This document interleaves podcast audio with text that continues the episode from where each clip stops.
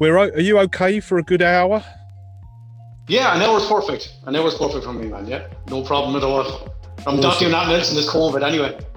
Ah, it's crazy, isn't it? It's it's. Uh, uh, do you actually work as a as a fit pro? I mean, I mean, I know you are, but do you actually Yeah. work as a No. trainer? Or? Okay. No, I don't work as a fit pro at all. I, I did, I suppose, do a few classes in gyms, but it never actually worked as a gym owner or anything like that. No. So it hasn't affected COVID. It hasn't affected me too much, to be honest with you, that way because like I'm working in a, in a store in a shop, so and we're we're doing essentials, so we're just stepping away, you know. Is that something that you're um, looking to do in the future, or you're happy with you know your kind of work at the moment? To be honest with you, um, it was something I was going to do at the start of the year because I was starting to get um, a good following online and a good following locally, starting to get kind of pretty well known because because of all my work through Kettlebell Sports over the years. I suppose I'll be well known through Waterford, which is a small enough place.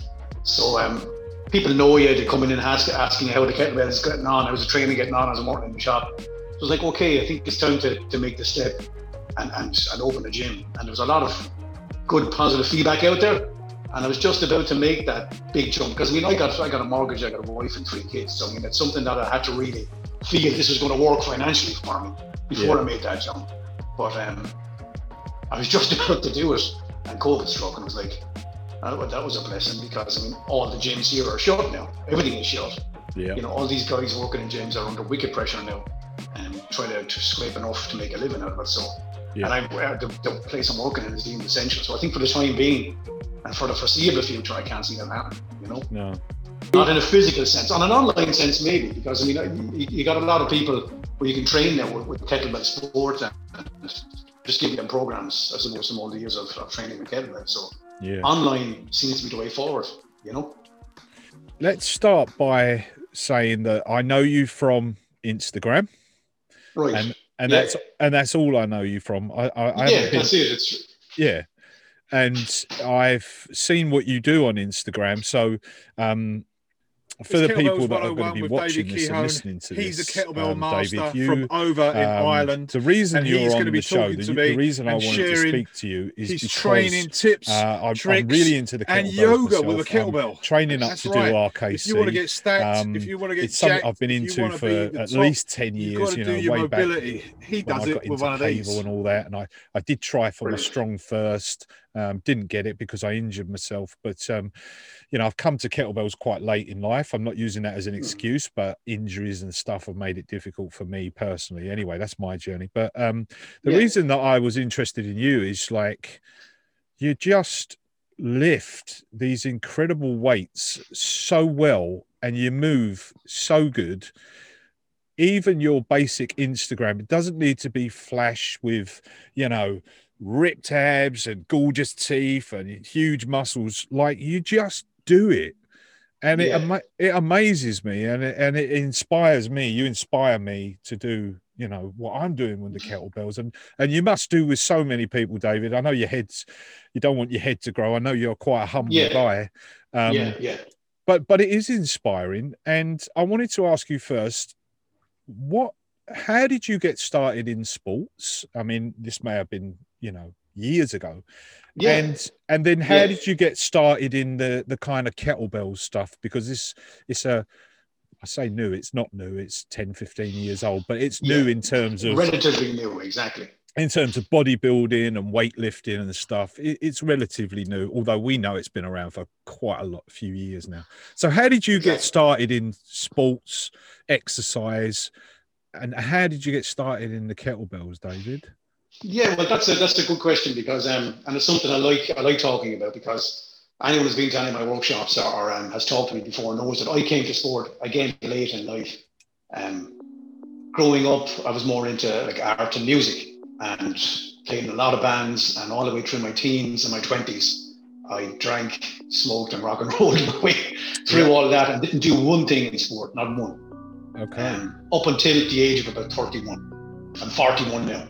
So at 31, I was pushing 16 stone. I was very overweight. I was very unfit. I was very unhealthy. I was very unhappy. I was in a bad place mentally and physically. Um, just not a happy guy, you know. uh, just all the years of partying and drinking and all the rest that went went with it um, Mm. was starting to catch up on me. And I just saw a picture of myself one day. It was like, look at the state here, you know. And I was like suffering with like I was diagnosed asthmatic. I was diagnosed um, high blood pressure, um, acid reflux, all kinds of stuff. I was just in a bad way. So I just decided to start running. Um, I mean, I'll never forget it. I was over in Manchester actually watching a match with my dad, who was big into football. And uh, I went down the next morning to the Trafford Centre, bought a pair of runners and a pair of running shorts and a vest. And I'll never forget the guy looking at me in there, like this ripped young guy, blonde hair. And he sees this big overweight dude come in, sweating and stink. Or he's like, Are you sure you want to do this? I was like, Yeah, man, yeah, get, give me some runners. So um, the next morning I went home and I started running. And I think the first day I got about 100 yards at the top of my road and I had to turn around and stop. And I was going out in the morning, so no one had seen me running because I was overweight. I was kind of very subconscious of that. But um, after about about a month or, or two months of, of running, I was getting up around two or three k, which was huge, a huge deal for me, you know. And eventually, that went to five k, and that went to ten k. And after about maybe four months of, of running, like the blood pressure was getting better, starting to lose weight, and the asthma wasn't asthma, it was just really fucking unfit. The asthma was was gone, um, and I was starting to feel great about myself. And that was in, I think, was in the February of, of 2012. And then in the, in the February of 2012, there was announced the very first marathon in my county of Water I live in was being held at Viking Marathon. So um, that marathon was held in June, and I said, I'm going to run that marathon. I'm going to finish it. And I did.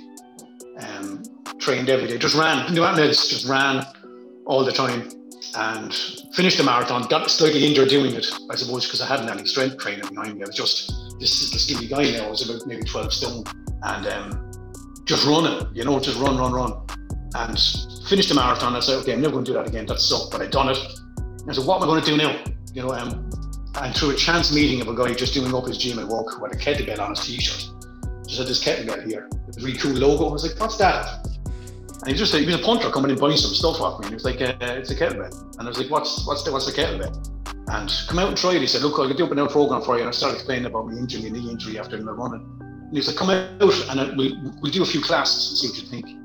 So I started off doing like high interval or high, my HIT classes with him with kettlebells. I remember swinging a 12 for the first time. And I think I couldn't walk for three or four days after my hamstrings and everything were bits after it. Yeah. Like, you know, I was like, this is awesome. I'm like, I really enjoy this. So I came back doing all the classes. And after about, about maybe four or five months of classes, um, upstairs in his gym, he had a kettlebell sport. Yeah, and he actually was the only gym in Waterford at the time that was doing, actually one of the only ones in Munster that was doing kettlebell sport. And it was just through luck that I fell in on top of that then I started training kettlebell sport. I remember going up and looking at these guys and the very first time I walked in, they were all lifting 24s, 224s, were called like sets of uh, minute on, minute off jerk. Like, and you were lifting like 10, 12 RPM. I was like, this is incredible. 224s. Like, are you joking me? You know, here's me swinging a 16 or a 20, thinking this is on a hardcore guy. I was looking at these guys then going, that's incredible. I want me some of that. So then I got involved in, in kettlebell sport after that. Forgive me, I do talk a lot. I'm Irish. It's something we tend to do. I That's tend to ramble, but um, but uh, yeah. So I just got into kettlebell sport then, and, and that really started my journey off kettlebell. you- I think kettlebell sport about 2013. The good thing about this is is a talk show, so you've got free reign, my friend. But just before you go any further, David, what is the difference between lifting kettlebells and kettlebell sports? What's the difference? Right, kettlebell sport is a power endurance sport. So kettlebell sport is you lift one of either three lifts, long cycle jerk or snatch, um, for as many times as you possibly can in a 10 minute set. So for men's um, novice is two 16s, men's amateur is 224s, and men's professional is 232s, which you've lifted all in competition and in international level as well. So Um, how- so Yeah. it's pretty damn tough. What kind of um, what kind of uh, you said two thirty twos? Now I know Yeah. if nobody out there has ever lifted 232s, I tell you, it is um, crushing just to do a few reps, let alone do it for 10 minutes straight. I mean, am I right in saying you you you obviously you won a few of your competitions and uh, Yeah. how many reps can you do clean and jerk in 10 minutes? Oh, Um, in 10 minutes, it depends on the um, on the bells. I mean, with two 16s, I lifted 150 in 10 minutes. Um, with two 24s, my best in training is 95. And my best in competition is actually 82, which isn't great. But um, and with two 32s, my comp best is 48, and my my training best is 50. So um, and that's without like, like I said with kettlebell sports, you can't put the bells down.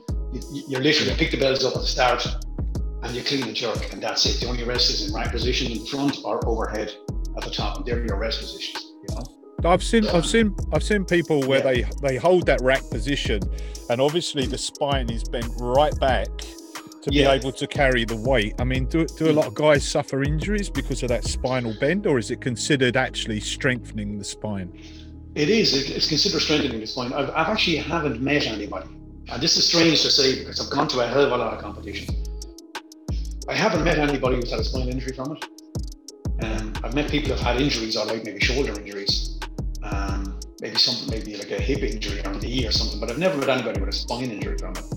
So, um, and that's hundreds of people, hundreds of men lifting, lifting weights. Because like the weight isn't actually, you know, you're actually sitting the weight on your iliac crest or on your hips.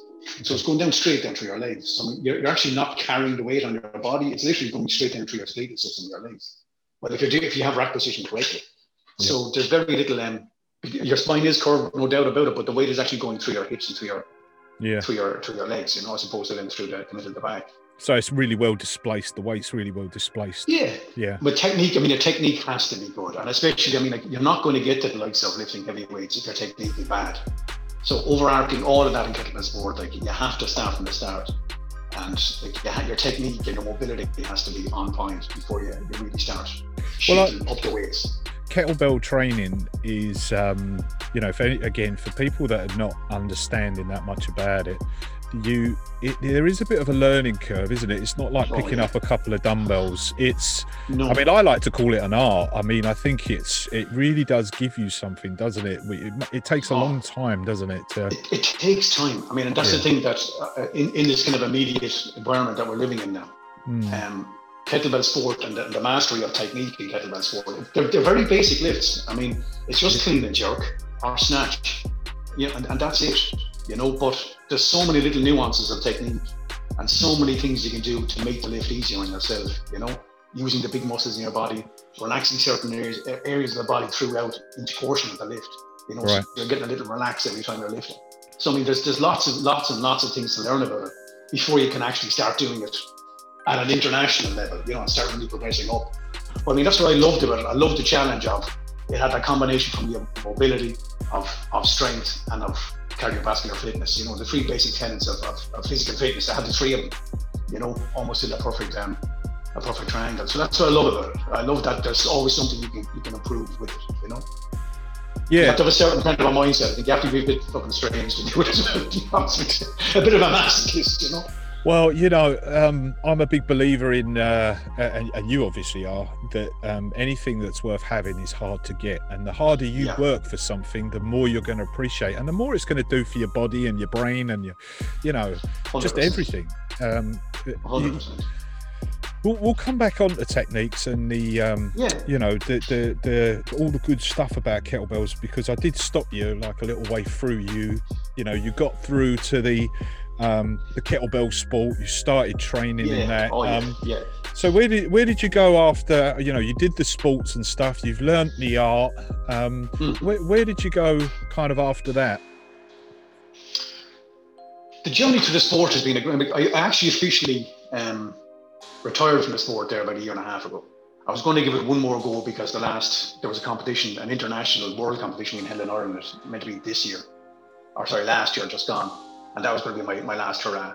But um, I've had a great journey through the sport. You know, I've I've done the traditional GS 10 minute sets with long cycle, you know, basic. Started off and I wanted to get on the team, then got on the team. And like I, I set myself out little goals, you know, what I wanted to do as, as I was progressing through the sport. And like realistic goals, but some but, but enough that they scared you, you know. I knew I was never going to be a professional world champion because I mean there's guys in Russia who are outdipping me double doing what I'm doing, and they're at it their whole lives. You know, I said I'm never going to get to that level. But I said, look, what I want to do is I'd like to first of all, get on the Irish team and represent my country in a sport, however much of a fringe sport it is. But just to say, like, you stood up with your with your national colours on them, and that's a great thing to say. Oh yeah, man. And then, you know, I said, okay, I wanted to win an international competition, so that was a tough one. That was one. Okay, that's that's going to be tough, but I'm going to train.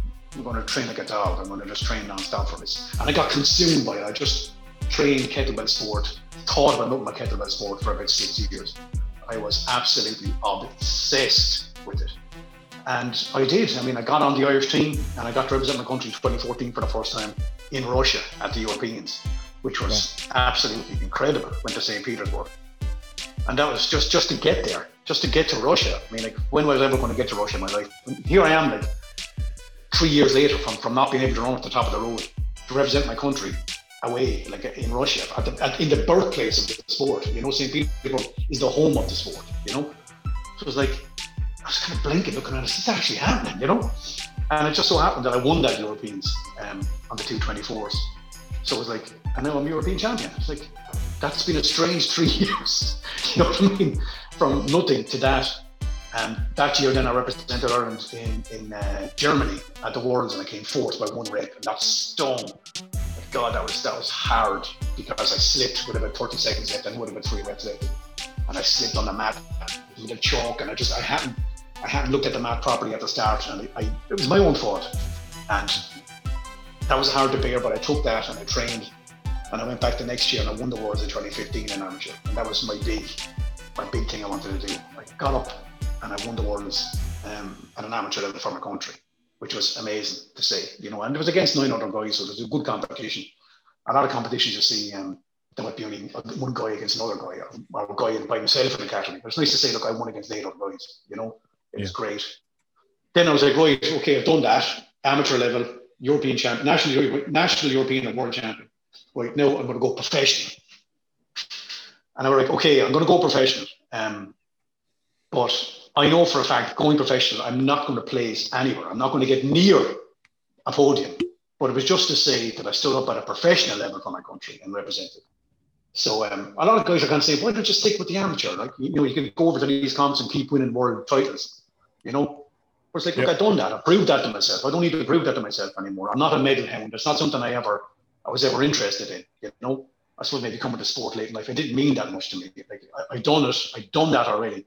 So I think any more at an amateur level would have been unfair to people coming up behind me. You know, because they were probably in the same journey as I was. So look, I'm not going to hang around and just be this big fish in a small pond.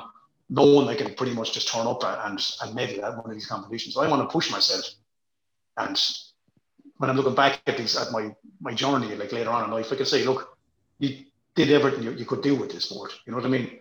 So yeah. I trained like an absolute. I mean, 32s. The jump up from 32s to from 24s is it's like a different sport now. It's like, and actually like a different sport. I mean, they're heavy, you know. Yeah. And like, you really have to work on your your strength so much more and your technique has to be flawless. Everything has to be absolutely spot on because it's almost like a max effort each rep. So you have to, everything has to be bang on. So look, I, I trained non-stop and I went over to Kazakhstan in 2016 and represented Ireland at an international level. Um, I think I came fifth, which was a pretty decent result for me out of all these guys who are like up against the best of the best in the world. We've been training this as professional athletes probably for about 15 years, you know. Mm. So just to be in the same room as these guys for me was was incredible. So I got up and I lasted by 10 minutes and uh, I got respect from all these guys, you know, these Russian guys and Kazakhs and Ukrainian guys who are, you know, that's their sport. You know, you got that level of respect. I was like, okay, that's pretty much me done now with 32s. I, I done it. Um, I wanted to get 48 reps, which was Master of Sports, which I've done, I done the following year. And I said, wait, that's me done with 32s. Because it's such a heavy weight. I'm not getting any younger. Um, I proved to myself I, I could do it. And, and then I moved on from there. I went to um, the Marathon Federation after that which is a totally different thing altogether. Um, it's the same lift long cycle, but you're lifting for 30 minutes instead of lifting for, for 10 minutes. Um, you're lifting lower weights, like I was lifting 220s, but you're lifting 220s for, for 30 minutes nonstop. So um, I got onto that because I said it's just a new challenge, something, something else to try. So I got onto that and won the Europeans in that at professional level, which was fantastic. And I came second in the world at professional level with that getting master sports, just 250 reps in, te- in uh, 30 minutes. um, non-stop with the two two twenties. And the guy who I um, I was training, I was his his coach. He was my athlete. He came first, another guy was helping with his training. He came third. So I was kind of saying, look, it don't get much better than that at a world level. Yeah. My athlete came first. I came second. Another guy was helping out came third. So that was that was pretty awesome. And then I was like, okay, I'll, that's that proved to myself. That's the next thing I proved to myself. Okay, I've done that. Um, and then I had one one more big thing I wanted to try. I'll, I'll talk about that in a minute with you. Um, I'll let you get a word in because I just keep rambling. That's all right, man. That's but, okay. Um, but uh, yeah, the journey through the sport was was was pretty amazing and left me with lifetime of friends and, and memories. Excuse me, so that's one. All right. You know that I, I can always check in on or, or I can meet these guys and I, have done that since like over and workshops and stuff and training but you're I'm not getting to work on a hard, hard stuff now, but we get onto that in a bit. You know. so that's kind of like, I suppose that's the the, um, the sound guy. Your sound just went a little bit funny. Is it is he back? Hold on. Let me just uh bit of a technical hitch. Hold on. Let's just get rid of that. Okay. Okay. Are we back? Yeah, we're back. We're back, sorry. Yeah. So yeah, look, the sport was great. So that's that's what I done with the sport, and um, I'll never forget it. It was fantastic. You know, fantastic. Yeah, are you your your um audio is a little bit down. Um, I don't know if you've okay. done. Yeah, that's better. It just seemed to come back then. Sure, we back. Okay. yeah, it's a little bit. It's a little bit funny, but it's yeah, it's, we'll we'll get by. What you've just described, you know, I'm pretty. Uh, I'm a bit jealous, to be honest. In a in a in a strange, in a not in a. I don't know, not in an envious way or anything, but uh, well, no, yeah, I guess mm. kind of. What I was going to say to you was, um, how do you i know you said uh like you know what the guys in kazakhstan and russia are lifting is nothing you know it's way more than you're lifting but mm. like i see you doing a kettlebell swing the other day with various kettlebells in your hand that was about what was it 130 something kilos was it 144 yeah, yeah. 144 kilos like yeah. that that's a shitload of weight man uh, how do you what do you science aside, right? Because we've got all the books on science, you know, mm. uh, but you just when you just get on and do something and you you know i understand what you said about being tireless about constantly throwing yourself into something that usually does you know you give up a lot people give up relationships their work suffers mm. lots of things suffer for somebody to be able to do what they want to do and i kind of understand that but what do you attribute to that superior strength gain, which you do have now? Um, what what do you think it is? Is it just constantly doing it, or is it particularly, you know, no, I believe in this type of training. It that's given me more strength gains than anything else. What what would you, you know, kind of summarize it? It's just I can only speak for myself, and it's yeah. just it's the kind of keep it simple, stupid kind of training that I do, you know. I mean, the last 12 months I've been out the backyard, and it probably you see on my Instagram posts are I'm just literally out in my backyard. I've got about seven kettlebells and a rock, and that's what I've been training with. I see the for rock, the last yeah. pretty much 12 months. Yeah, you know, but it's about just doing it. You know, I mean, you see so many people online just talking about training and should have been doing this and should have been doing that and what should I lift and what should I buy and how should I start and how should I brace and yeah. I'm just saying people just lift, just get out and do it, you know? And that's all I've been doing since I started training. I haven't like I'm nothing special, not far from it. A normal working guy working a 40 all week. I got wife and three kids. Just your normal average guy. But what I did was I just got up and I trained every day every day. I every day. I train for about an hour of mobility. Did you? Oh, just uh, I do every day, and then I go out and train with kettlebells or the rock every day. You know, it doesn't happen anything major. Like, you know, I'm not going out just I'm, I'm breaking myself it, but I, I go out and we do like say 100 squats, front squats with a rock weighs 60 kg. I go out and do 100 front squats with that. The next day I do I grab a pair of kettlebells and I do 100 uh, push press, 228s you know, set the time, you know, and just do something every day. And all these little every days, all these little bits, they will just add up, you know. And I'm the kind of person which you probably got from my, my, my rambling on, and that I just like to set a goal and try something new and then move on and set a goal and, and set, you know. So it's something that you set these little mini goals for yourself as you go along. You know, you hit that and then, okay, let's try something else. Something before it was, you know, I wanted to just maybe David, press 228 or something. there's, def- there's definitely something going on with your audio, unless it's my side. Uh, can you hear me okay? Okay. I can hear you perfectly, yeah? Yeah, there's there's a bit of feedback or something coming in. So, did you ever follow a like I'm I'm looking at this RKC thing that I'm doing, and there's the rite of passage that you have to get through in Pavel's books, um, which is like Enter the Kettlebell, I think it's that one, and you know there's all all different recommendations. Dan John recommends certain ways of training, and di- different people Yeah. do different things. Did you um did you follow a certain training protocol, or or has it always been a view set? Right, okay.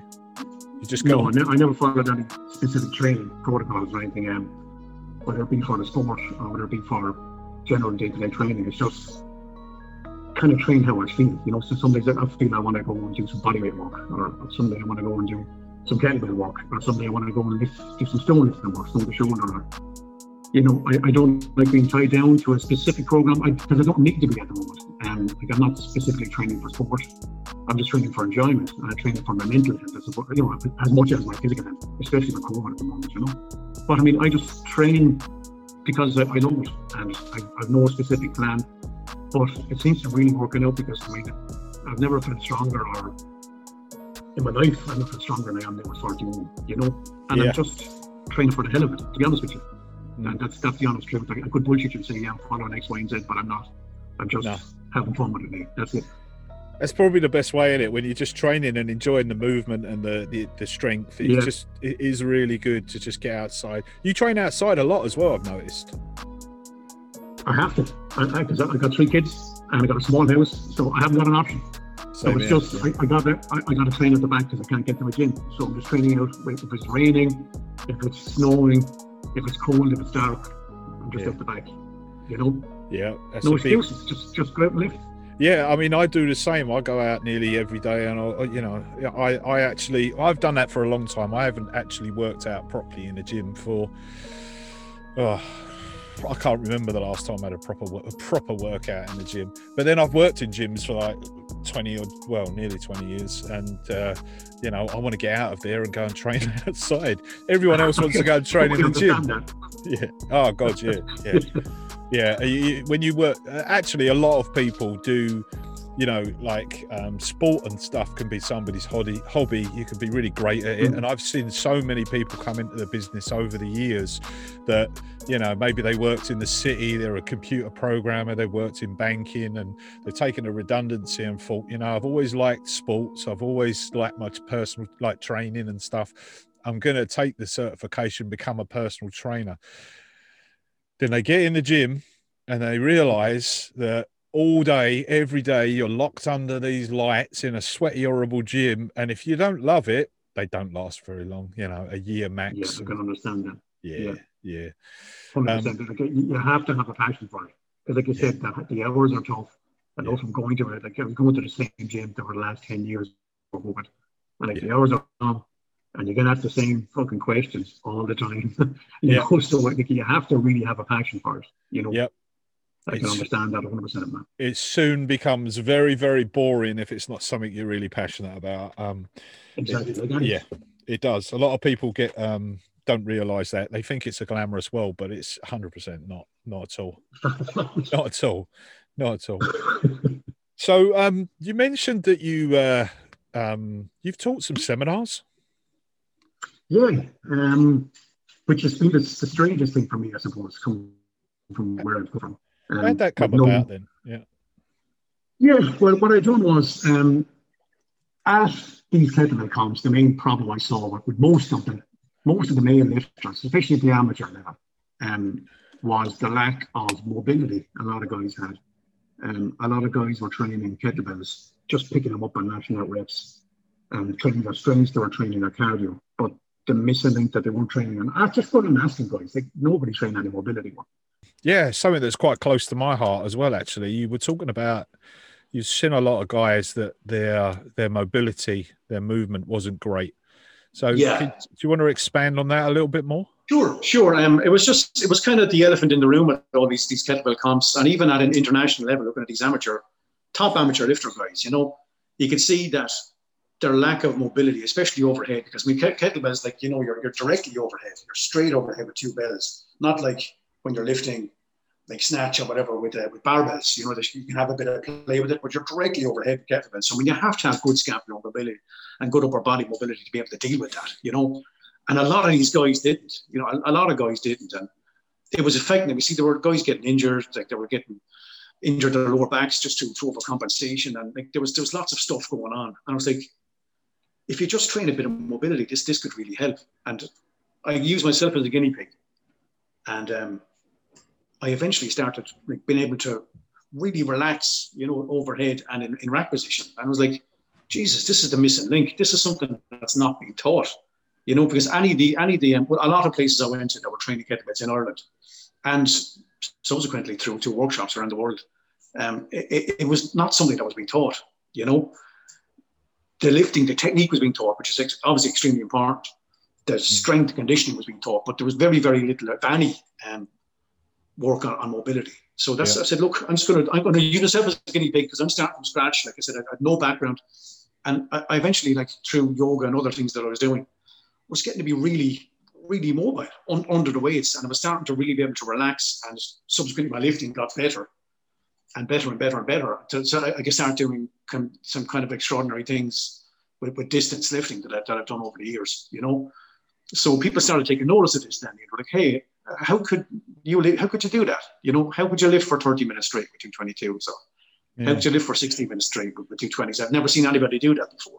yeah. Uh, what are you doing? Like they're asking you, like, everyone kind of contact you. What are you at? Like, what, what kind of training are you doing? You, you training for motions? I said, no, I just started training my weak link, which is my mobility. I'm like, oh, fuck, I never thought of that. Uh, any chance to show me? So a couple of guys online started, like, like, like you reached out to me, just started reaching out to me online and saying, look, can you send me on like a program or something? What are you doing? Can I do what you do? So I sent them on what I was doing. And one of the guys was like, you should start marketing this, man. This, is, this is gold. You know, this is something that really works. So this is how this this uh, kettle yoga came into being. I wrote Oh, a little okay. ebook, small little ebook, um, just on, on mobility for kettlebells. I did. I didn't. I didn't know about that. Is this your book? Yeah. I didn't know that. So um, so I wrote I wrote that, and just as a you know someone who's genuinely has a massive passion for the sport and who Mm. wanted to, to help people out, I said I'll, I'll release this and see what people think. Like it, don't like it, whatever. It, it just took off. I mean, it, it got massive. Um, people were doing it, and, and people were getting good results from it, and then they were putting up like nice reviews about it, and then suddenly it was like, "Can you come over and teach it?" So I done my first workshop over in over in Portishead, over in uh, over in Bristol, about two two and a half years ago, and I'll never forget how nervous I was going over. I was like, I, you know, it's, I was kind of looking around at me, like you know, I, I'm a guy who works in a shop, you know what I mean. Um, I started doubting myself, but I was like, no, go over, look, you, you have something to give people. I, I, I- I genuinely believe that this will help people when they're lifting Yeah. and I'd done the workshop and it was really well received. And then it just went from there. I mean, I've, I think I've done about 15 so far over the last last two years, and gone as far as field as Australia with it. I've gone all over Europe, and there's offers coming in now from all over the place, all over America and everything to, to, to come and deal with. But then obviously COVID COVID struck, so that's knocked on the head for a while. But it's something I hope will come back, you know, because I believe that it will genuinely help lifters, you know, because it's something that's not being taught as much as it should be. Yeah. Well, I, uh, like I, from a professional standpoint, I've been into the mobility side of things for a long time, and uh, Mm. I, I this is why I don't research my client, like the people that I talk to, too much because I just found out something about you, and I didn't know anything about that. Um, you know, so it's not like I'm stalking you and trying to find out everything about you, but like I'd never heard of it. I've never heard of ket- kettle yoga. So if anybody Yeah. doesn't know about kettle yoga, um, David's wrote a book on it. We'll get a link together, David. So we'll put it in the um, you know, the titles and things so that you can sell a few more copies. Because if it's going to help somebody, oh god, we're all, we're all about that. But um, movement wise, I mean, I've studied movement for the last 10 years. You wouldn't believe the amount of courses and that I've done. And but I've never wrote a Mm. book about it, and I've never Yeah. so I just use it. I, I just use it every day for people with injuries and that I'm rehabbing. Um, but yeah, kettle yoga sounds. Uh, what is that? A day course or a two day course? A weekend? What it is, it was just an, an ebook of of poses and and, and methods of, of mobility, I suppose.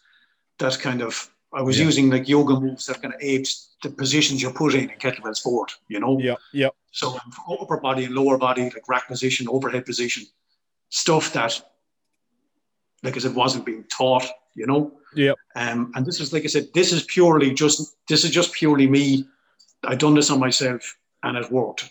Um, there's, there was like there's no massive amount of, of research behind it, except for me and a couple of guys who tried it on, and uh, it seemed to work, and it has worked, and it, it's helped people, and I'm glad I done it now. I mean, I know this, I could do a hell of a lot more with it, and I, I'll be bringing out a second book, Yeah. um, soon enough, because like, it, it is pretty basic, you know. But I mean, what I found was that a lot of people aren't even doing the pretty basic thing; they're not doing anything. So if you can just just do something, something is better than nothing, you know. If you like, if you like researching anything to do with stretching, right? And I've got a, a really good book here. Um, I'm not associated to anybody or anything. This book was written, uh, I believe, in the 70s when I first, or 80s when I first got hold of this, and it's called Stretching Scientifically, and and it's Mm. by a guy called Thomas Kurz or Kurtz, Thomas Kurz. Okay. Um, if you was interested in looking at some science about that, that actually is as relevant today as it was all the years ago. He he, he wrote it, and I've actually incorporated that into um, stretching systems that I've written for companies in the UK. Actually, um, awesome. very very good, and might spark something off in your mind as well if you're going to put it together with kettlebell stretching yoga too or whatever it is but that is a great stretching scientifically it's a great book so anybody else listening as well that's that's a that's a good accompaniment again I, I don't you know i don't get anything through saying that it really is a helpful book for people um Fantastic. so yeah so you've done you've really been on a journey david haven't you Oh man, you, you, I mean, when I, I look back at the last ten years, it's like it's just been incredible. I mean, it's been amazing. You know, coming from nothing, and I mean nothing. You know, Yeah. absolutely nothing. I had no interest in sport up until 30, 32. yeah you see You know, to go from that to represent your country at an international level, and then being brought around the world to teach people, like not just the, the mobility end of it, but teach them the techniques and teach them yeah and tell them your story and, and talk to them about kettlebells. You know, it's it's been incredible. And sometimes I have to pinch myself to that it has actually happened. You know, Did because you- some, a lot of people get to the age of 32 and say, look, that's it. Yeah, like your, your sports career is over. You know, yeah you know, you think of professional footballers, right, like that. That's it. yeah You know, 32, you're over the hill. So it's nice to say I started at 32 and I'm after Crazy. getting 10 years. Yeah, Uh, that's tw- that's 20 years ago for me man, it's amazing. Do you um have you ever done any of the like the big kettlebell certifications or anything? Have you ever done any of their stuff? Um, like, what do you mean by the big certifications? The Well, w- of well, like you've got yeah, RKC, you've got StrongFirst, Of you've got um, Steve Cotter's IK double F or something like that. I think there's a few of them, isn't there? No, what I've done is um, Strength with the kettlebell matters. sport is no, I've done no, none of those. No, none No, of those at all. no. Um, I'm thinking of doing this year because I'm after getting a bit stronger. I'd like to do the uh, just the beast tamer, which is the 48 kg. Oh man, I've got that book. Yeah. So I'm, I'm, I'm thinking just just out the back. I mean, I've got it to 42, 42 kg, just because that's all I have. I haven't got a 48. Right, But so to the so So anyone that don't know, David, the I probably I might get this wrong. So the Beast Tamer is a 48 kilo kettlebell. It's Yeah. um I think it's three or four lifts. There's a, a one legged. There's three lifts. Yeah. 48 kilos. A one legged squat. Yeah. Is it the overhead press? Strict press, And what's the third one? pull up, Oh, pull up. pull up. Yeah, yeah. And what you're gonna what you're gonna put your foot through the end of? um, that's the one I'm going to have the most problem with because I haven't got a pull-up bar. But I have done I have done a lot of rings. Actually, no. Talk about certifications. I did do the G, the gold medal bodies uh, rings one and two over the last. Oh, GMB. Yeah, Yeah, yeah. I've done the, the rings the rings one, which is great crack. yeah. Um, rings are great. That really, oh man, rings are awesome. I absolutely love them. Yeah, that's like my rings. main thing I'm missing at the gym because I, I, I got obsessed with those over a couple of years as well. And like muscle ups and, and, and back levers and front levers and all that cool trick stuff, but also just the basic pulling, you know, pull ups, Yeah. um, hips, you know, it's, it's unbelievable for body strength, body core. It's, it's absolutely fantastic. Well, when you when you Couldn't use it highly enough. yeah, but when you use rings, it's just that stability, isn't it? The, Oh. your, your whole body has to pull tighter Oh, to. it's, Neil, it's unreal. And like I, I was teaching just just as part of the course, I said, look, I'll just do a little little bit on rings and just showing people like like even even push ups on rings. The difference. I mean, Yeah, you, you get to a guy maybe who, like I was talking to a guy who was a, a British Royal Marine. It's like Yeah. he could knock out like 50 fucking push ups, absolutely no problem. No problem, you know. But stick him on a pair of unstable rings, tend to do five, and he's going to be under serious pressure yeah, man. just because of that that instability and he's fighting it and you know but said you just get so strong from from from doing that Yeah. so i mean that and, and dips and all that i mean that, it's an, it's an incredible apparatus absolutely you know So you're just frozen a little bit. Yeah, I mean, I've got two sets of rings, so um, the, the I'm too heavy at the moment to be able to do what I want to do with them, and I've got to build my strength up a lot, um, which I'm having a lot of trouble with, David. So I might have to send you a few questions because I'm not quite getting to where I want to get. But uh, in fairness, I, you know, for for people that are building their strength up, I, the reason I can't get to where I think I want to get is because of old injuries. I, I did a lot of contact sports and got beaten up pretty bad and in accidents Yeah. and things. Um, where would you? Is there a limit to what you can lift and where you're going to go with this, or do you think you can pretty much break through anything as long as you get your technique right, get that mobility right, Yeah. build your strength up slowly? that's exactly it and it's to be able to stack the weight correctly over your joints you know what i mean Okay. be able to stack the weight carefully over your joints correctly and have the strength. I mean, like like of stuff I'm doing, like I'm, I'm doing like 42 kilo kettlebell complexes now, like swing, snatch, jerk, push press, strict press, left, right, do for like four or five sets. And people are looking at you going, How are you doing that with 42? You know what It looked like a 16, but I said, I built that up from working with a 16 over the last 10 years Yeah. that I know exactly how the body reacts to each and every lift, you know, Yeah. because I've, I've become a, a real in-depth study of these basic lifts. And it's only when you got that basic building block, that, that real wide base, then you can start to bring it up to the top, you know, up to your, your heavier weights. But you got to have that base first. But that, but that literally that that that literally takes you years, doesn't it, to to get that base? It's not like a twelve week course and then you've got the strength, is it?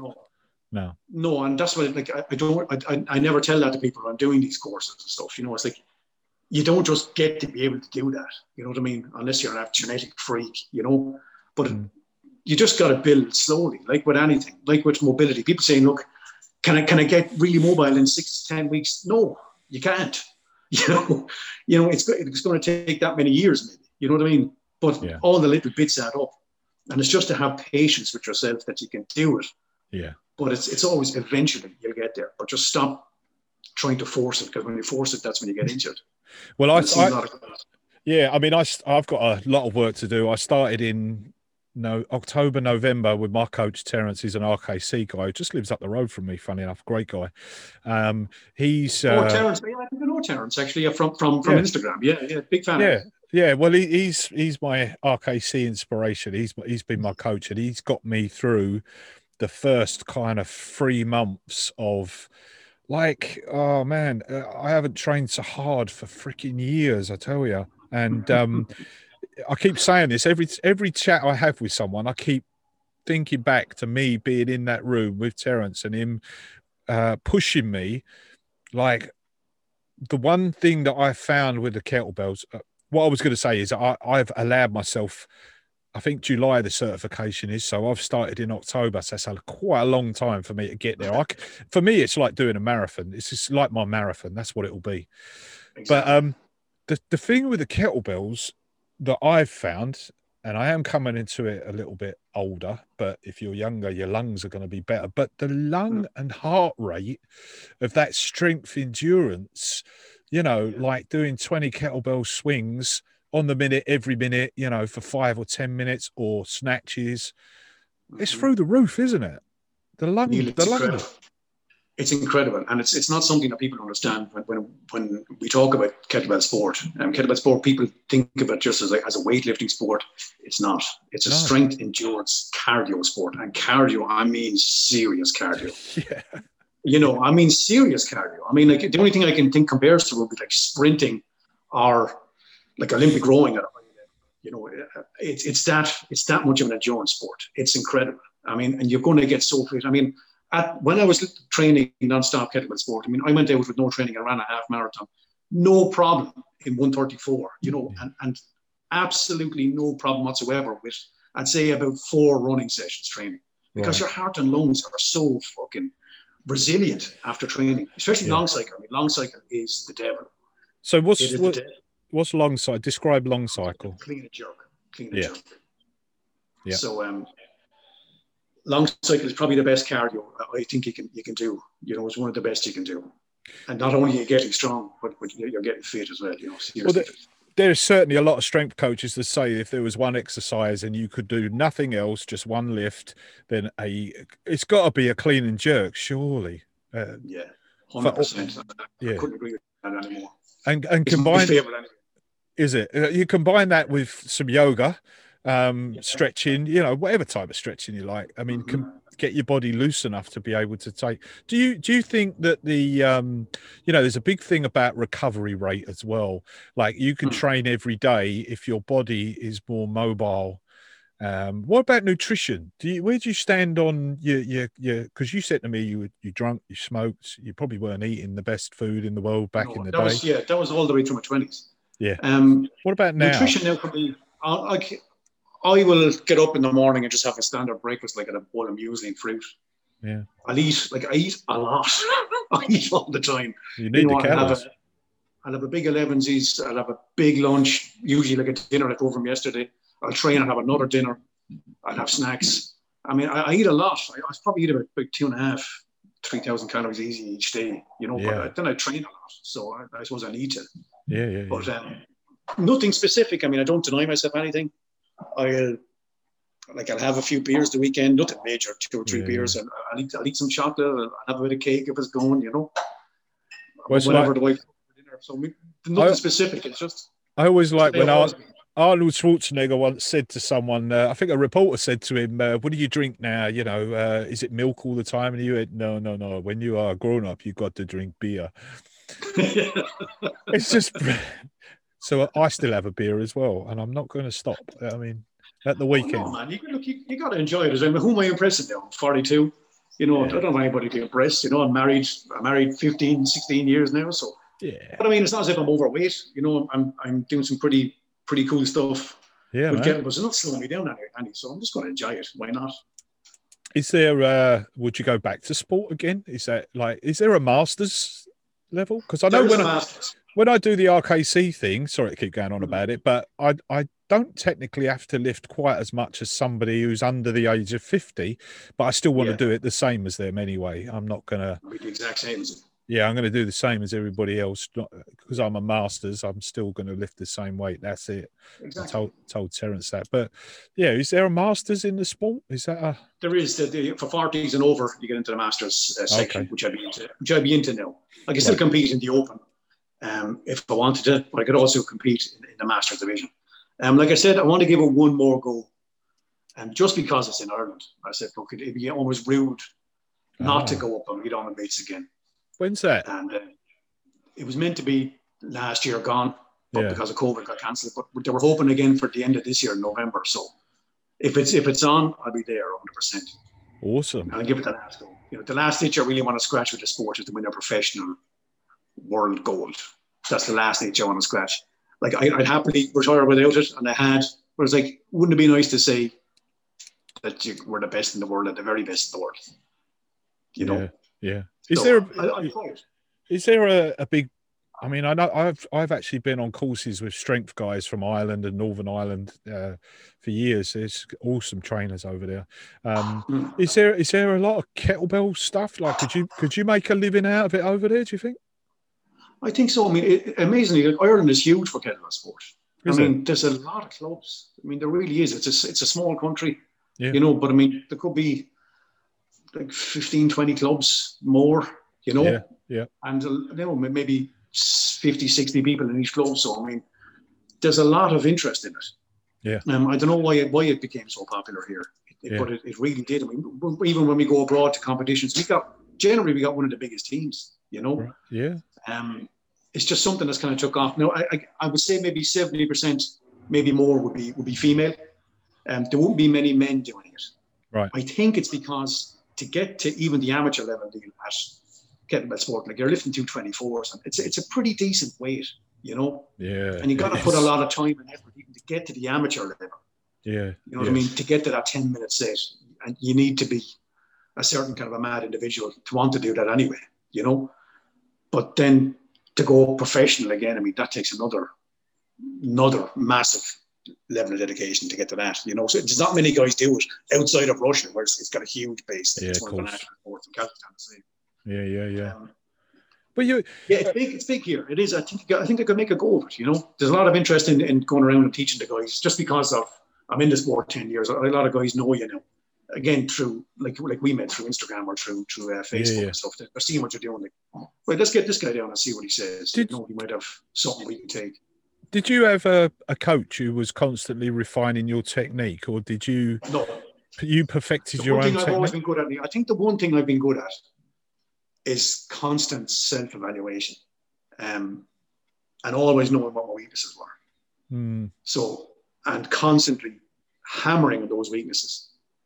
I knew the reason I lost in 2014 was my cleans were poor. My jerk was good, but my cleans were bad. They weren't great. I was losing time, maybe a second each clean.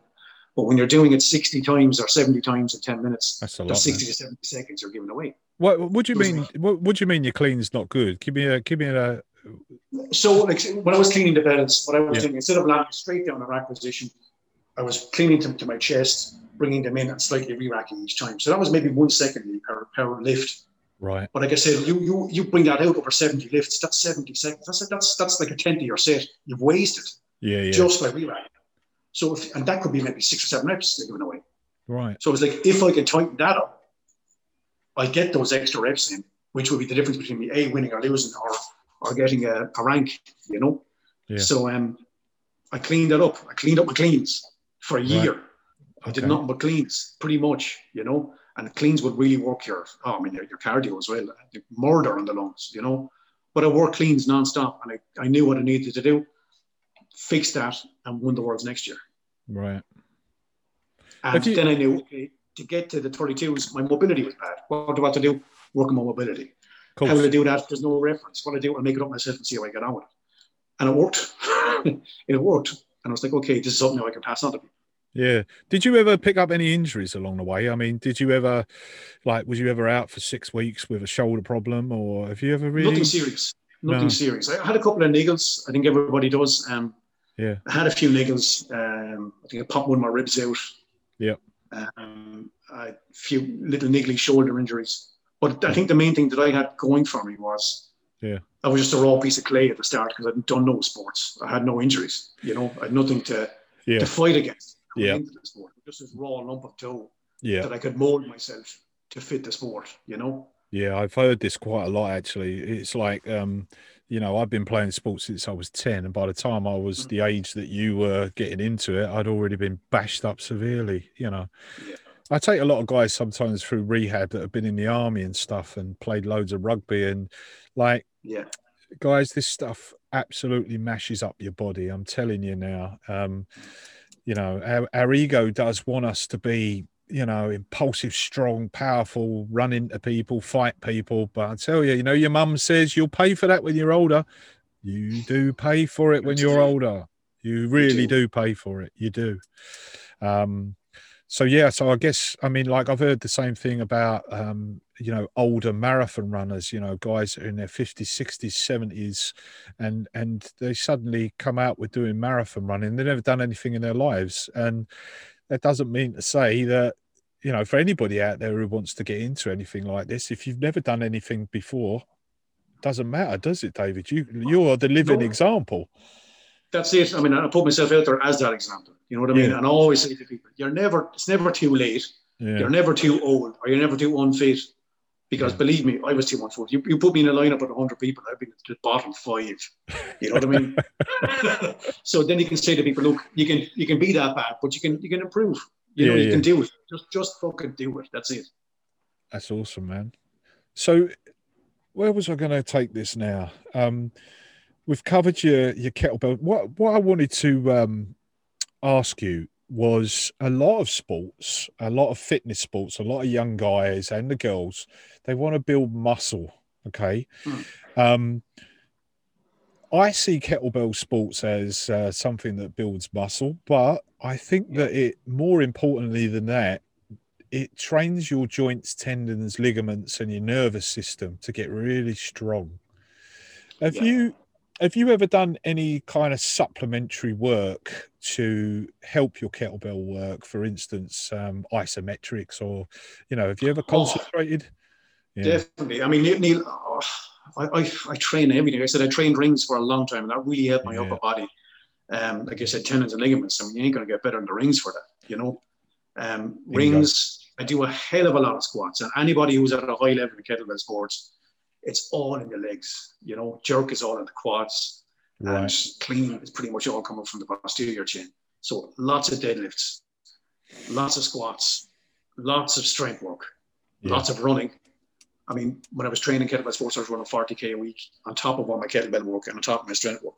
Wow. You know, so lots and lots of supplementary stuff to do. You can't just train kettlebells to get good at kettlebells. If you want to like, train to be the best at it. You've got to figure out what your weakness is, whether it's your cardio, whether it's your strength, or whether it's your mobility, and, and work that hard. You know, because Yeah. there's a hell of a lot of things that go into making a good athlete, especially a kettlebell sport athlete. Yeah, but even if you're doing it just as uh, a hobby, I mean, like I am, I mean, I, you know, talking to you today, I mean, just brings up my uh, mobility issues that I've got. But um, yeah, I know what I've got to work at talking to you. I mean, that is true though, isn't it? Everybody sits doing their comfortable thing that they like doing. And they work away at those, like like you. I like clean and jerks and snatches and swings, and the things I don't like, I tell you what I don't like because I can't bloody do it very well. And not and people people that come into kettlebells, they can't do Turkish get-ups. Mm. They are horrible until you can do them, I guess. What do you think of the Yeah. Turkish get-up? What do I think? I, Yeah. I've never really trained it. Um, I've, I've seen people do it, and I can see the benefits of it. Yeah. It's just not something that I've, I've- I've ever really concentrated on uh, in a training. Well, it Um, it it, it I, can, I can definitely see the benefits of doing it. So, well it, um, it, some, it people, some people who do kettlebell sport hate hate Yeah. fucking Turkish games. yeah. They're horrible. So they- But they show you up. They show you like my knee doesn't bend too well, so I can't get into the right position, which puts my strength out, and then the kettlebell isn't centrated in the right positions. And you know, I can I can see a lot of people that have, but once you get it, and I haven't got it quite yet, but once you get it, it's it's really good. Um, It's I'm sweet as a nut, exactly, and it shows up. Same same thing with overhead squats and and all those kind of Oh. strength mobility moves. I mean, they Oh. they, they really they, they show up like and they're red flag where your problems are straight away. You know, so that was something I couldn't do as well. So I worked hard on overhead squats over the last couple of years, and now I can yeah, I can double you. overhead squat for the twos and stuff. And I was like, yeah, that's awesome. I was watching you do a complex or something the other day, and I see you doing overhead squat. Did you do it with that big rock? No, Um, I don't know about a forty-two. the 40, it must have been the forty-two. Yeah, Yeah, but see what I see in your movement is you literally drop. So your hips open up and you can literally go back. So like when I squat, my butt has to go right back and down. because I haven't got the mobility there. But when you see someone who moves really well, like you do, David, it's like these Mm. Olympic lifters. They go straight down in That's their exactly squat. it. Yeah. But I can't. Straight, back, straight Yeah. down, hips nice and open, and they're just boom, you're straight up overhead, and you can, push Yeah. the legs and them straight up. But you see people who can't, and they're just forward because again, just of the, the hip mobility, and it's all in the hips. This Is what? I'm telling to all my guys. I mean, hips, hips, hips. Train your hips. You know, what I mean, they're the engine of your body. Train your internal, external rotation. Train your flexion. Train your extension. Train everything. You know, put some weight on there. Yeah. Try it. wo- Work it hard because I mean, it's all in the hips, isn't it? Yeah. For mobility stuff, anyway. Like you know, and, and kettlebell sport. My fucking hell, kettlebell sport is all hips. It's all Yeah. posterior and anterior tilts. You know, Yeah, yeah, yeah. and yeah. people are just so stuck. They just can't move their hips. They're so bad. I suppose it's from from, from just bad habits, postural habits, sitting down all day, sitting in your car, sitting down a walk, sitting and watching the telly, leaning forward on your phone, you know. But you just once you work those hips, man, and that's because I mean I was again I, I was really immobile. I was like the running joke in the family, like Davy, Davy the fucking plank. Maybe they just didn't like me, but really, I was as flexible as a child before. I couldn't touch my knees. But like now I can do all this mad stuff, you know, do really, really cool uh, mobility stuff with yoga Yeah. and with, like you said, overhead squats and, and, and you know, all, kinds of shin box work and stuff like that. And, but it was just from freeing up my hips. I mean, Jesus, it's, it's, it's amazing what you can do now. You know, the quality of life you have just Yeah. from working on that alone is, is, is incredible. You know, Well, well, I once said. I mean, I used to say this to my clients when when somebody is trying to do exercise and uh, particularly something like kettlebells or any, any any exercise really, if you put three people in a room and one of them's got really tight hips, one of them's got a bit tight hips, and one of them's got no tight hips. Okay, just use them as an example. Tight hips, and if someone says tight hips, what do you mean? Just say hamstrings and glutes and the quads. They're all tight.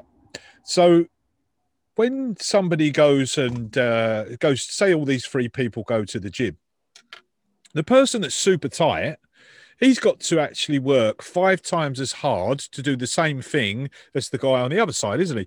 It, he, you, their own passion, strength, determination gets them through a training session, but but they're absolutely exhausted by it, and and the guy on the other side's like, well you know, yeah, you kept up with me. We did it all the same, but you, you're now not going to recover as well as me, and I'll be fighting fit in a couple of days. So it, it's all coming full circle what we're talking about, isn't it? It's it, Oh man, a- amen. I mean, amen. I mean, that's that's how I won those worlds. I mean, I was up against a guy, the guy who came second place to me, a guy called Didier Buick. Um, he, again, another, another Irish guy, yeah, but he was fitter than me and he was stronger than me. Right? right, Definitely, the guy's an incredible athlete. yeah, We're both in the same weight division, but what I had on him was I had better mobility. So through that better mobility, I could relax more for each lift. And he was ahead of me the whole 10 minutes until the last 30 seconds because he started to fail because he, was, he couldn't get any anything else out of his muscles. They were, they were, they were gone. Whereas I was starting to sprint at the end because I could give whatever I had left and I, I bet my two reps. And I can honestly say your mobility will make you a better lifter in anything you do, whether whether it's it's it's powerlifting, whether it's Olympic lifting or whether it's kettlebell lifting. I mean, if you have better mobility, you can get into positions quicker. Yeah. You can get out of positions faster. You can you can use your muscles better. Isn't that it? You know? yeah, yeah, yeah, yeah. I mean, we, it, it's a no-brainer that the best athletes in the world all have that kind of mobility where everybody else is in gyms up and down the land doing their bench press and their dumbbell curls, and they're all tight and stuck, and you know, Yeah. um, Muscle bound would be what, what I'd say. Yeah, bound Well- by their muscles. Yeah, but the other that's the other thing I like about the kettlebell training is it works your entire body. Oh yeah. And my other t- my yeah, big I tell And you, yeah, and Yeah. your head, yeah, hand-eye coordination, the brain, the the left right. It's uh, Yeah. you know, a lot of guys, particularly guys. I'm not saying the girls don't; they do as well. But you go and hit this bodybuilding style thing, and and what happens is uh, I'm not knocking bodybuilding. I like bodybuilders and stuff. They, they it is a sport, and uh, Mm. they do some great stuff. But um, unfortunately, what happens is you go and start training immediately that you start working, say your chest too much, because most guys do, don't we? Um, Yeah. You you create an imbalance in your body. You get a pumped up chest. It stays with you for a long time. Your shoulders get too pumped up. You know, you do it for a few years, and then your body has changed, Yeah. and you're going to find it very, very hard to get it back to what it was. Get it back. Yeah. Exactly. Uh, and you're Because- imbalanced. You're imbalanced front to back, exactly- side. totally imbalanced. Yeah. And like your overhead then has, has gone to shit because your, your chest muscles are too tight, your, your pec minor is too tight, everything is too tight. So I mean your overhead has gone to shit. So then you're wondering why you're finding it hard in kettlebell sport. That's the reason. You know, Yeah. you, you're not training the right thing, you know? Yeah. Um so that that's what I try and because like you- like you said, guys just want to get strong. I mean, and nothing wrong with getting strong. But like I said, it's bench press, it's it's curls, it's it's this kind of stuff, disco muscles, as opposed to functional fucking muscles. You know what I mean? Disco. get out there and get functional strong. You know, fucking get your hips strong, get your core strong, get your legs strong. yeah, You know, yeah, get yeah. your back strong. You know, I love all these old time strong men. I mean, like like Sandow and and Oh. And all these guys. I mean, these are guys I draw massive inspiration from, from their body shape to the way they lift and what they lift, like Yeah, bend yeah. presses, getting Yeah. strong in the 3D, getting strong all over, as Yeah. opposed to just getting strong, you know, in front back. You know, you're getting Yeah. strong all the way around, and this is what I love. You know, and this is what I take a lot of inspiration from doing my training now over the last the last COVID 10, 12 months. Have you seen what I do with these? Hold on a second. Don't move.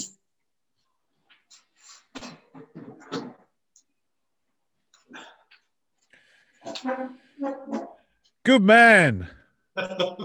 Good man. Yours is bigger than mine. That's the first time I heard that one. Anyway. Yeah, but, But I um, got I got a lot more. Believe me. oh man, I train meels, I train clubs, and I train mace a lot. I love mace. Um, Thank you. Thank you. That's I awesome. absolutely love mace, and I've been training mace for the last. We had Rick Brown come over to us, Mr. Mace man came over to us. Yeah, I think know Rick quite well. Big shout out to Rick Brown. He's going to come on the show. Yeah. Um, and we had Rick over with us in about 2015, I think, actually. And I've been training Mace ever since, and I absolutely love it. And the things that stuff that Mace can do for your shoulders, man, it's it's mad, It's absolutely insane. mad.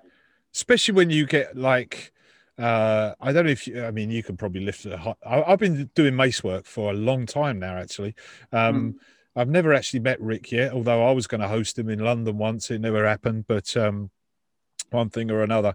But uh, when you go up to the 15, 20 kilo style mace and you start swinging that and feeling that on your core, Man, You know, like like do you see these people that are doing um uh all the movements with the mace so they're using a very very light kind of wooden i know i know um I'm Like- sorry. I mean, I, look, it's Yeah, doing something is better than nothing, but I, I, I don't enjoy that. You know, I, I don't. I think it's yeah it takes the basic idea of the mace away from itself. You look, I mean, it's it's it's it's nice to look at. It's it's balletic. It's it's movement based, and that's always a good thing. And and Yeah. more power to them. Leave them have it. But it's not for me. I prefer just the, using it, the heavy mace and getting that grounded feeling from.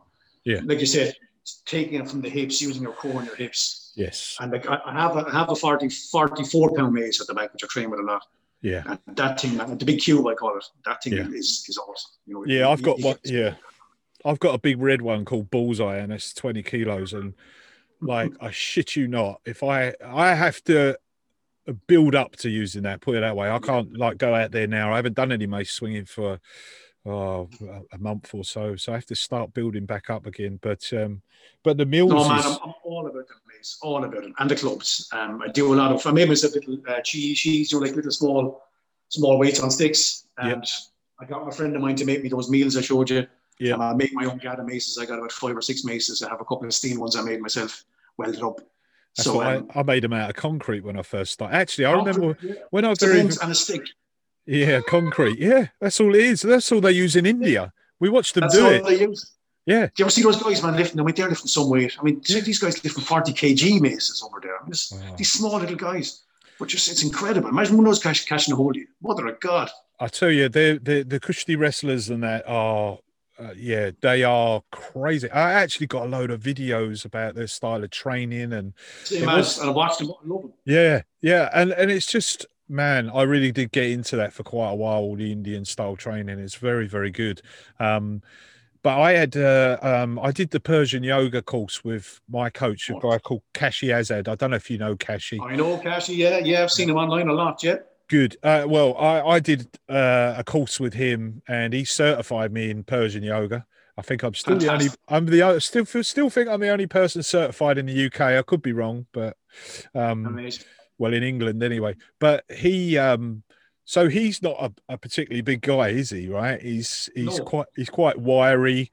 Um, I'd say he's about five eight, something like that. You know, he's um, but he could swing a twenty kilo meel. I, I can't. I can't do it. Right? I, I would have to literally train. I think it's like you said about the Russians and that, where they're brought up literally, be, and they build that strength inside them. I can swing a ten kilo meel. Yeah, not very well. And 10 kilo Yeah. don't sound like a lot, does it? But they're heavy. Uh, I mean, I talk about getting humbled. I hear that because I got a friend of mine to make me these meels, yeah. and they're, they're a pair of 13 kg meels. And at the time, like I said, I was swinging 32 kg bells. I was like, 13 kg meels? No. What a fucking, yeah. Can you make them any bigger? I said, no, it's the biggest I can make. Right, I said, grand. I took them, I still can't swing the two. No, you won't. One of no. them. You know, No. now I get, then I bought myself smaller ones and now I'm training Yeah. with them. But I mean, I would talk about getting humbled or like, you know, 13 kg is going to kick your fucking ass. Massively. You know what I mean? It's all about how you use it. Isn't that it? So, I mean, it, I was delighted that that started my journey. And I, I, that's another little thing I want to do in the next couple of years is be able to get those two swinging at some stage, you know? But Yeah, it'll take a while. It Yeah. really will. It's like the kettlebells. You just got to build, you know? Well, I think I built up to swinging the 10 kgs, so holding two of them, and uh, like the way that the actual Persian guys do it, the, the, the Iranian guys do it as well. The grip, the way they put the little finger on the bottom of the grip and turn the mill slightly, it puts so much tension into you.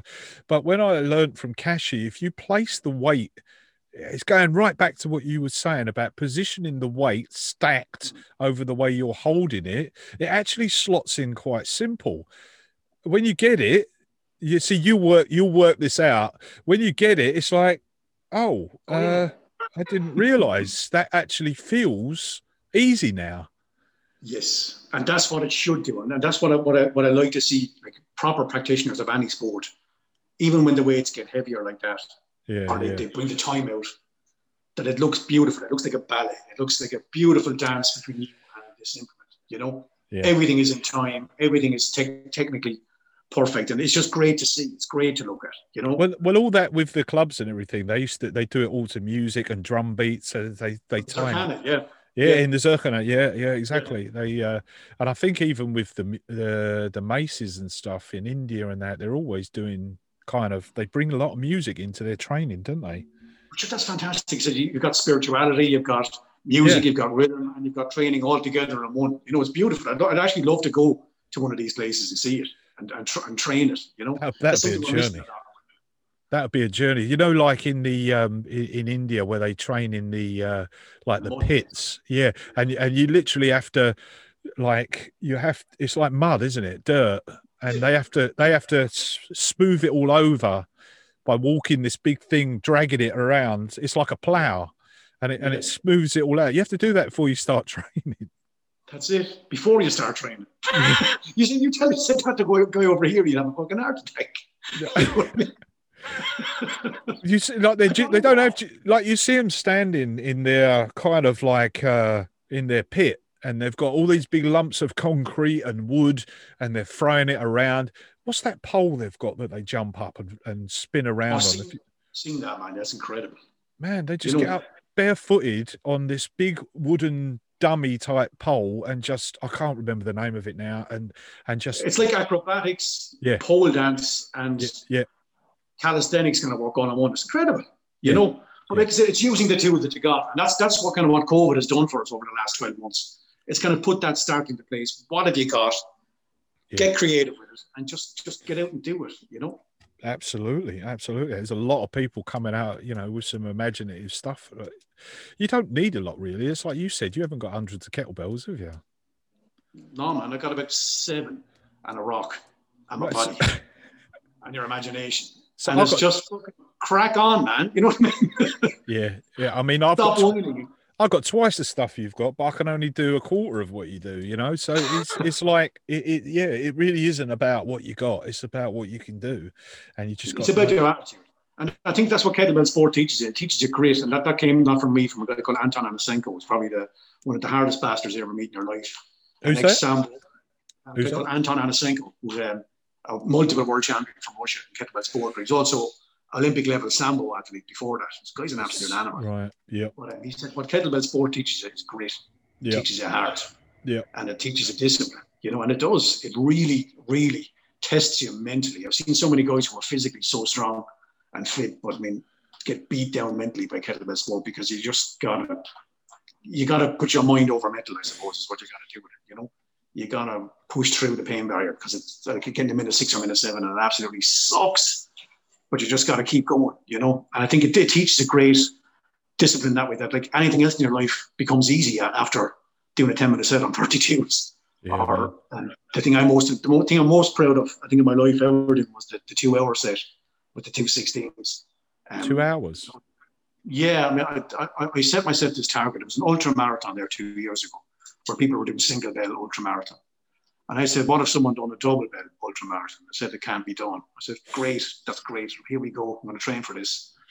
So, um, two hours non-stop lifting uh, with two 16s. And I got 634 reps and no rest. You didn't put them down. No. So that's gone down as a that was officially judged um, as a world record. So that's the thing I'm probably the most most proud of doing in my life was that because no one has done it before and no one's done it since.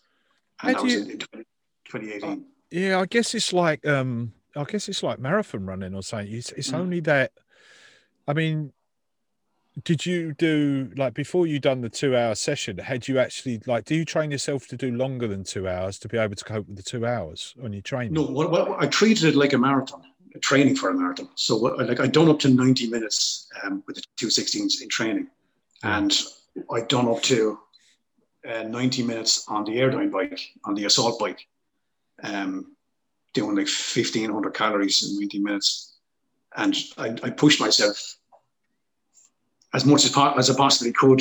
Um, I suppose mentally Mm. for it because like physically two 16s isn't that difficult. Um, it- they're only 16s, but what it is is it's it's so tough mentally when you Two get to hours, half an hour. Like you know, because a lot of people have, have done a half hour sets with two 16s, and like Jesus, I'm glad I can put them down. But I mean, try doing that four times in a row without stopping. You know, because when you get to these milestones, your body kind of saying, "Fuck, man, you need to stop now." You know, that's enough. But Hey, just to be able I've- to have I think know- most people couldn't do that with a pair of bean cans. they couldn't do it. Yeah, that, 16 kilos, yeah. After 10 minutes, that's going to be heavy. Two 16s yeah for for for two hours. So you, you know I'm, I'm really really proud of that because Yeah, i hope someone does it again and I, I, I can't wait to till they do so i can go up and I can shake their hand because i know how tough it is. That was my like like my my 500 kg eddie hall deadlift. That was my my thing. Um Yeah. no one else had done it before. And no one had even thought of doing it before. So um just to say that you have a world record and you've done something that nobody else in the whole world has done only you. Because there's a lot of people in the world and uh, to see you've done something that no one else has done is, pretty awesome, you know. You like all the strongman stuff? Do you, do you watch it at Christmas? Oh, I? I, I'm a, I love all the strongman stuff. I love it. Um, I have huge respect for these guys. yeah, Um, I, I used to love watching the strongest man, the world's strongest man growing up, you know, back in the 80s. yeah, same here. You know, uh, Jón Páll Sigmarsson and, and Yeah, all the these Viking. guys, you know, the Yeah. Viking. Ah, he's just awesome. You know, I used to, and he was, he was, he was larger than life. And he was, incredible. You know, I'm watching all these guys growing up was, was amazing.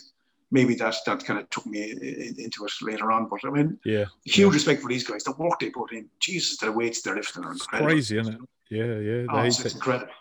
I mean, they keep they or they try to keep quite mobile, but sometimes you get so big you can't be that mobile.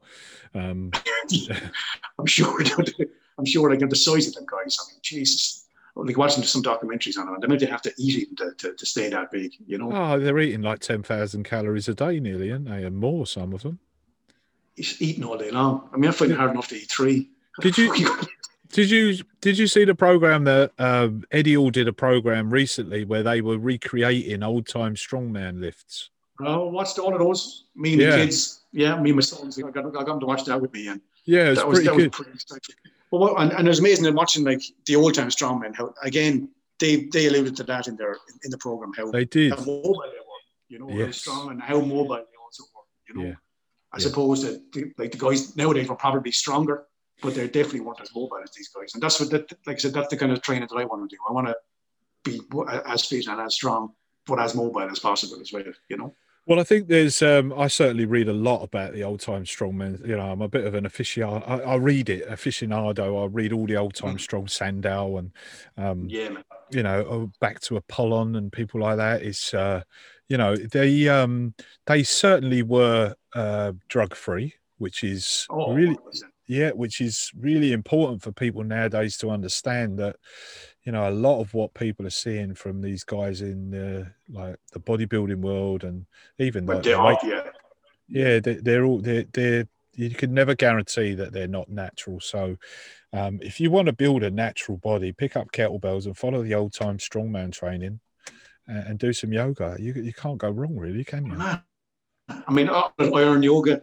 It's just go out and like I'm, I'm doing yoga, but with weights lately. And I was like, man, this is just brilliant. Why isn't everybody doing this? You know what I mean?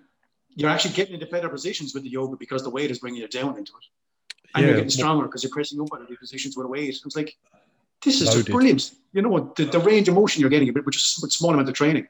Like I follow guys like James Fuller online, uh, Strongman Archaeology. He's great. Who's And he does all this. Uh, James Fuller is his name.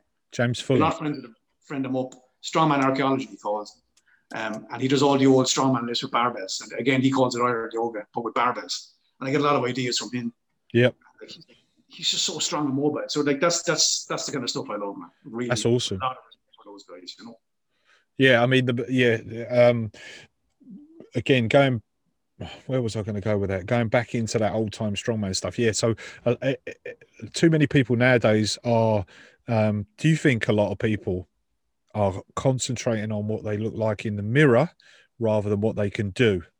Oh man, disco muscles, I call it. Yeah, Yeah. Disco muscles, man. You know, it's it's it's everywhere. You know, it's I want to have big arms and I want to have a big chest. Yeah. And I have tiny little fucking chicken legs that are absolutely no use to me. You know. Whereas, um, yeah, I, I think it's it's it's become because we're such a we're driven by by social media and everything is on Instagram and everything is beauty and everything is you know big muscles, six pack. You know what does training mean to you? Uh, Yeah. It means having a six pack. You know, I think we can have a fucking six pack. That's just diet. You know what I mean? But if I You know, if, starve, starve yourself enough, you'd have a fucking six pack. if I challenged any young man or woman out there today, right? If I said to you, if you can push two 16 kilo kettlebells for two hours, you would have to have a body of granite and steel and it would have to be supple. Forget about looking in the mirror. If you just trained for that, you would ha- you would have to be you could not do it in bad condition. It was it's impossible, absolutely impossible. And You you, know, look good as a consequence. As a consequence, exactly. Yeah. That's the that's the thing. You know. Yeah, yeah. um, that was never I was never into the body beautiful um, because I never had one growing up, I suppose. Hmm. And now I'm after getting to the age where I don't really give a shit what anybody thinks about me anymore. No. But I, I, what, I really, what I really want to do is I want to I want to push myself to see how far I can go before I can't. You know what yeah, I mean? But like I said, as a as a side effect, I'm after getting really fucking big shoulders and a big strong back and strong legs, and Yeah. I'm kind of after getting strong all over. And it's Yeah. it's not disco muscles. I don't have, I don't have large biceps. I can small arms. But But, um, I got a strong body and a strong mind, and that's all I give a shit about. With, with the with the advent of the kind of circular strength training like clubs and maces and things like that um, and the kettlebells and the strongman training uh, you've got two different types of people. You've got really the mainstream type of people which are looking at instagram accounts and saying you know looking at the abs and how big the biceps are. And then you've got this subculture like our subculture of people that are looking at Instagram posts and saying, "Oh, you know, yeah, fuck me, he just lifted a sixty kilo rock over his head and done a, a a squat, or a forty kilo kettlebell and done a squat with it, or he's swinging one hundred and forty kilos, uh, doing a kettlebell swing, or somebody's throwing a twenty kilo mace around with one hand." So people are looking at um, human achievement and dedication and um, motivation rather than just looking at someone's body and going, yeah, like I've seen all that shit before. It's yeah, we look, Yeah. we do want to look good. Don't get me wrong, Of course we do. Yeah. but um, it's like your mum said, didn't it, years ago? It's what's inside that counts. And man, look, I, I, I'm 100% in agreement with you there. You know what I mean? It's about what you can do. isn't it? Yeah. Never mind how you look. You know, what Yeah. can you do? I- Yeah. I don't care if you have a six pack or show me what you can do. Like, can you can you press a strong weight? Can Yeah. you can you run or can you can you snatch a kettlebell? Can you can you pick something heavy up off the ground? Like what can you do? That's what I'm interested in. What can you do? You know, Yeah. Yeah. Yeah. not how you look. I don't give a shit how you look. no. You know, but No. what can you do? And, and that's that's what, what I'm kind of saying to myself as I'm training. Like, what can you do? And people ask me all the time, why are you doing that? Like, why are you swinging 134 kilos? Why? I'm like, be, Yeah, because why? I wanted to see if I could. Yeah. That's it. No other reason for it. Just to see could I. And and why are you? It's a good point. Why are you doing all this mad shit like two hours? Yeah. Just just to see if I could. Yeah. You know. Yeah. Yeah. And th- there's no no other great reason for it. But it's just to say that I can do that. You know. But hopefully, it's, it might inspire somebody to, to try something and, and, and see can they do that as well. yeah, I mean, it's that kind of challenge. What's that's what life's all about, isn't it? If you're just sitting back taking the easy ride all the time, like you're never going to grow as a person. But you go adversity. I believe adversity creates. Um, yeah, you've got to go. Like I've moved kettlebells around for quite a few years, but until I'd actually gone and trained, like my trainer trains and see how hard that is, I wouldn't have had the respect that I've got for it now. You learn. Um, do you think too many people nowadays? Do you think too many people take the comfortable route all the time? A lot. Something like I said, it's something I see that's very prevalent online. Yeah. Um, the, the five minute abs or the, the six week program or the, the 10 Yeah. week program. yeah.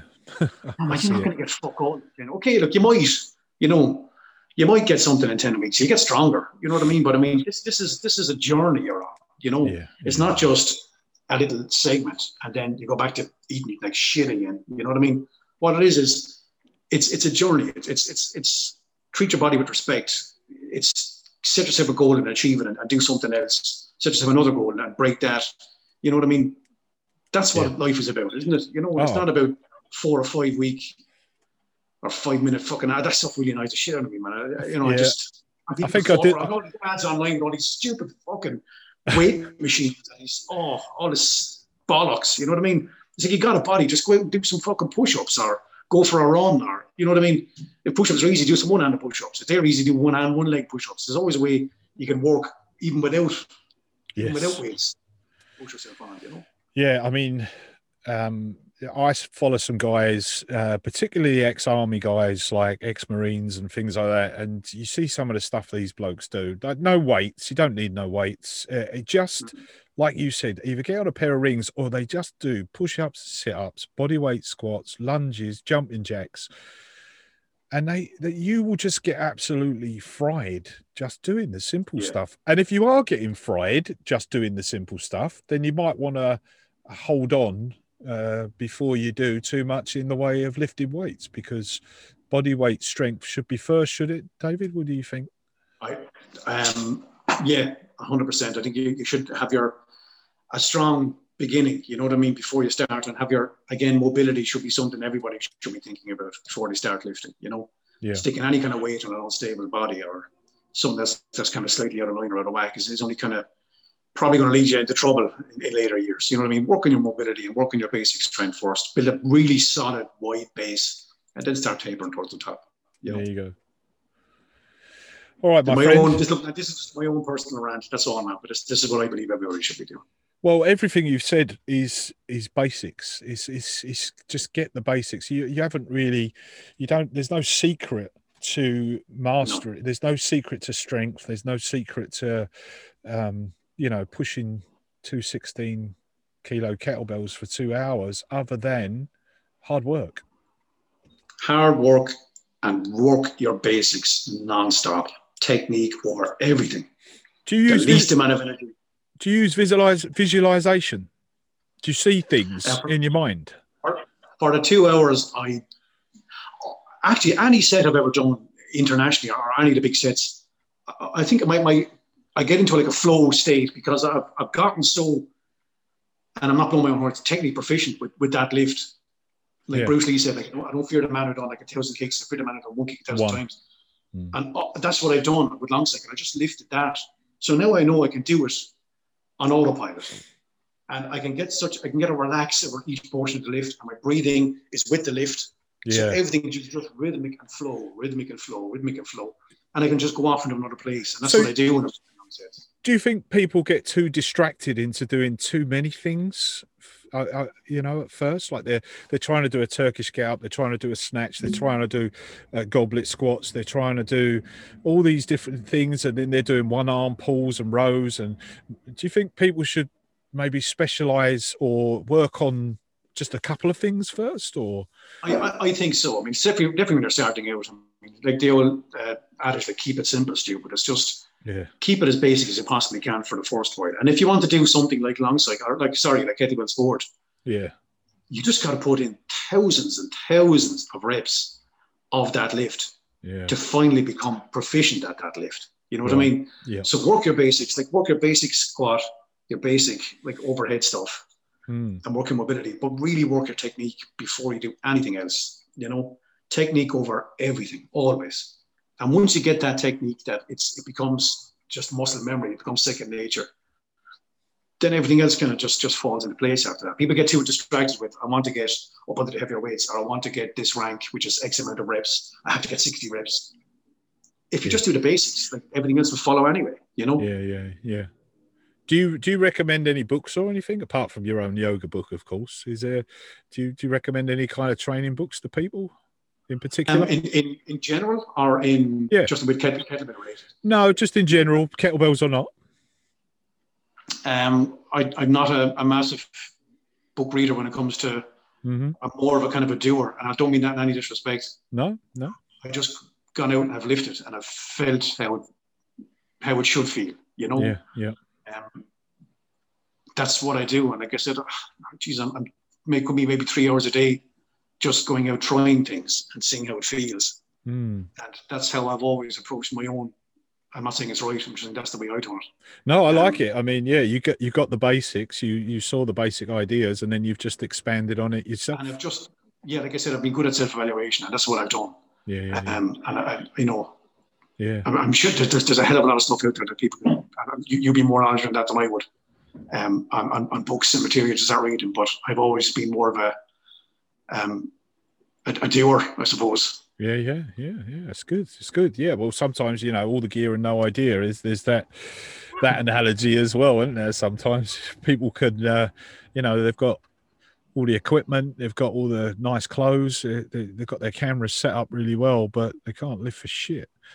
It's the same thing. I mean, it's the exact same thing applies with music. I mean, like I was never taught music, but it was always just um, I've, you see the guys with the really flashy gear and they're really good equipment and the best of amps and the best of guitars, but they can't play for shit. But You see the guy with a really shitty fucking bed up acoustic guitar in the corner who's a Yep. nothing but sort of sit up around for like five hours a day every day, and he's the guy who's fucking who's going to make something out of it. You know? Do you play the banjo?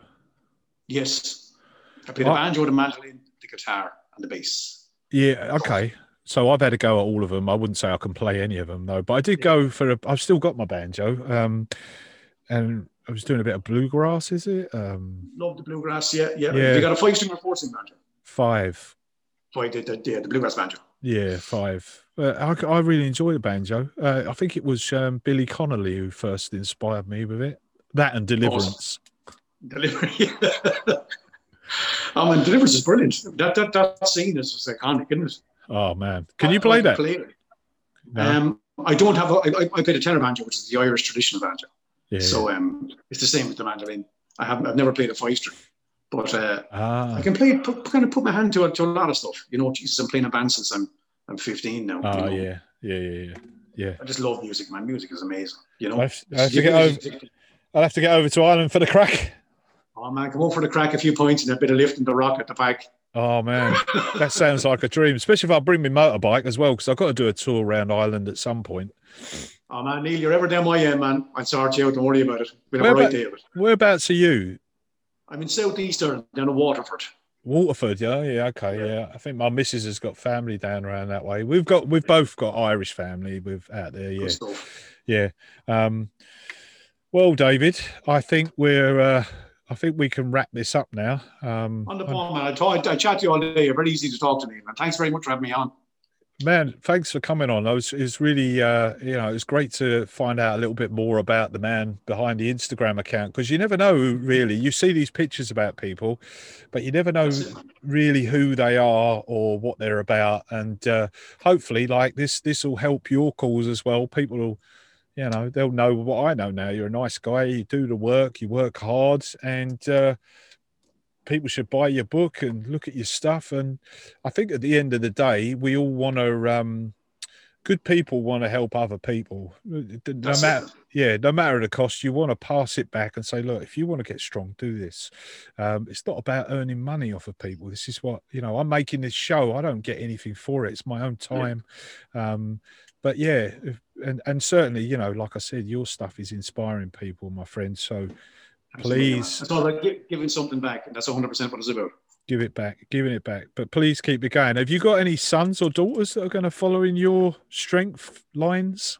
Oh, I got I got two sons and a daughter, and neither of them are into anything to do with kettlebells or anything. they might and change when they're 30.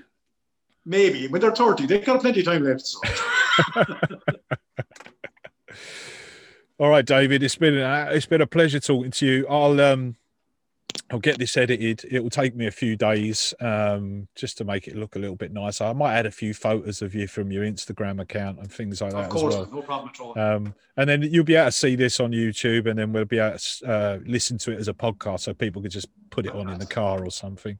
Um, that's pretty much it. Is there anything else you wanted to say? A final part in? No, words no, that's to- it, man. Hundred percent. Just look, thanks for having me on. I really appreciate it, and it's thanks a million for reaching out. Um, I still find it amazing that people kind of want to have a chat to me about this stuff, considering where I started. But um, just thanks a million, man, and we Well- just try and give as much back as possible. The funny thing is, is I asked a lot of people, and they said, "Yeah, Neil, it's a really good idea. Do it. You know, lots of different people, and you, it, it might help someone. I mean, I know it's not, um, you know, a famous podcast or whatever, but there's a lot of people with a lot of information who could just tap into this and listen to it, and it's just like, wow, you know, I didn't, I didn't know you could just be at a world champion level just having six or seven kettlebells and a rock. That's it, man. It's all about your attitude. Hundred percent. There you go. We'll leave it on that, David. All right. I'll let you get back to your life. Take care of yourself. Look after your family and Thanks Stay safe. All right, buddy. See you. Good luck. Bye bye. give me one of them. Take care, bud. So there we have it. That was David Keohan, and uh, he's a, a strength athlete from over there in Ireland, across the pond. And uh, what a great guy! Um, he's just showing that you don't need anything um, amazing. You just need to put in hard work, and you can get where you want to go. Simple as that. He came from nothing, became a world champion or world records. Um, it's amazing. Uh, Uh, really inspirational guy. Great to be able to talk to him. I certainly hope that everybody out there gets a little bit something out of this video.